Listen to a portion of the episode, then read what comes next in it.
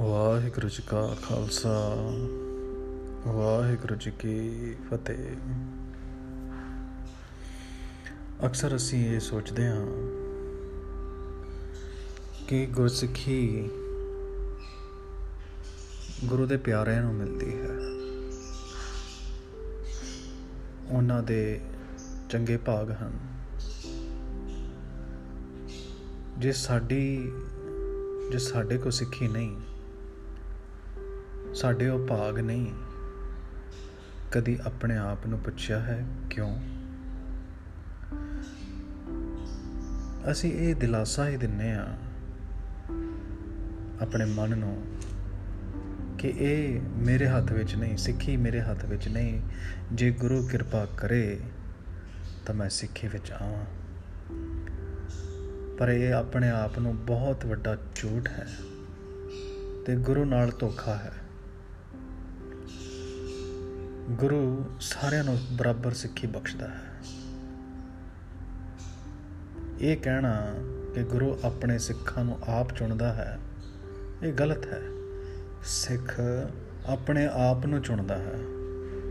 ਜਿਵੇਂ ਪੰਜ ਪਿਆਰੇ। ਪੰਜ ਪਿਆਰਿਆਂ ਤੋਂ ਜਦੋਂ ਗੁਰੂ ਸਾਹਿਬ ਨੇ ਸੀਸ ਮੰਗੇ, ਉਹ ਇੱਕ ਇੱਕ ਕਰਕੇ ਖੜੇ ਹੋਏ। ਗੁਰੂ ਨੇ ਆਪ ਜਾ ਕੇ ਸੰਗਤ ਵਿੱਚ ਉਹਨਾਂ ਦੀ ਬਾਹ ਫੜ ਕੇ ਉਹਨਾਂ ਨੂੰ ਨਹੀਂ ਚੁਣਿਆ।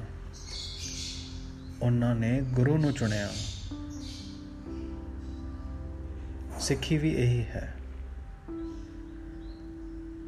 ਜੇ ਅਸੀਂ ਸਿੱਖੀ ਚਾਹੁੰਦੇ ਆ ਤੇ ਪ੍ਰਵਾਨ ਕਰੀਏ, ਇੰਤਜ਼ਾਰ ਨਾ ਕਰੀਏ ਕਿ ਗੁਰੂ ਜਾਂ ਕੋਈ ਆ ਕੇ ਸਾਡਾ ਹੱਥ ਫੜ ਕੇ ਸਾਨੂੰ ਸਿੱਖੀ ਵੱਲ ਲੈ ਕੇ ਆਊਗਾ।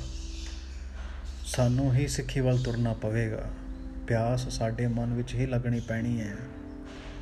प्यासा खू को जाता है खू प्यासे को नहीं आता जिनको लगी प्यास ਅੰਮ੍ਰਿਤ ਸੇ ਹੀ ਖਾਏ ਸੱਚ ਤਾਂ ਇਹ ਹੈ ਸਿੱਖੀ ਉਹਨਾਂ ਕੋਲ ਆਉਂਦੀ ਹੈ ਜਿਨ੍ਹਾਂ ਨੂੰ ਪਿਆਸ ਲੱਗਦੀ ਹੈ ਆਪਣੇ ਗੁਰੂ ਨੂੰ ਜਾਣਨ ਦੀ ਆਪਣੇ ਗੁਰੂ ਨੂੰ ਮਿਲਣ ਦੀ ਆਪਣੇ ਗੁਰੂ ਵਰਗੇ ਬਣਨ ਦੀ ਹੋਰ ਕੋਈ ਰਾਜ਼ ਨਹੀਂ ਕਿ ਗੁਰੂ ਤੇ ਸਿੱਖ ਵਿੱਚ ਕੀ ਰਿਸ਼ਤਾ ਹੈ ਦੋਹਾਂ ਵਿੱਚ ਸਿਰਫ ਪਿਆਰ ਦਾ ਰਿਸ਼ਤਾ ਹੈ। ਜੋ ਤੋਂ ਪ੍ਰੇਮ ਖੇਲਣ ਦਾ ਚਾਓ ਸਿਰ ਤੜ ਤਲੀ ਗਲੀ ਮੁਰਿਆਓ। ਸੋ ਇੰਤਜ਼ਾਰ ਨਾ ਕਰੋ, ਇੰਤਜ਼ਾਰ ਵਿੱਚ ਜੀਵਨ ਬੀਤ ਜਾਂਦਾ ਹੈ। ਕਦੋਂ ਸਵਾਸਾਂ ਦੀ ਘੜੀਆਂ ਮੁੱਕ ਜਾਣੀਆਂ ਨੇ, ਇਹ ਕੋਈ ਨਹੀਂ ਕਹਿ ਸਕਦਾ। ਉਸ ਸਮੇਂ ਆਉਣ ਤੋਂ ਪਹਿਲਾਂ ਹੀ ਆਪਣੇ ਸਵਾਸਾਂ ਨੂੰ ਗੁਰੂ ਦੇ ਚਰਨਾਂ ਵੱਲ ਲਾਓ ਤੇ ਆਪਣਾ ਜੀਵਨ ਸਵਾਰੋ। ਤੇ ਗੁਰਸਿੱਖੀ ਵਿੱਚ ਆਓ, ਆਪਣਾ ਮਨ ਬਣਾਓ।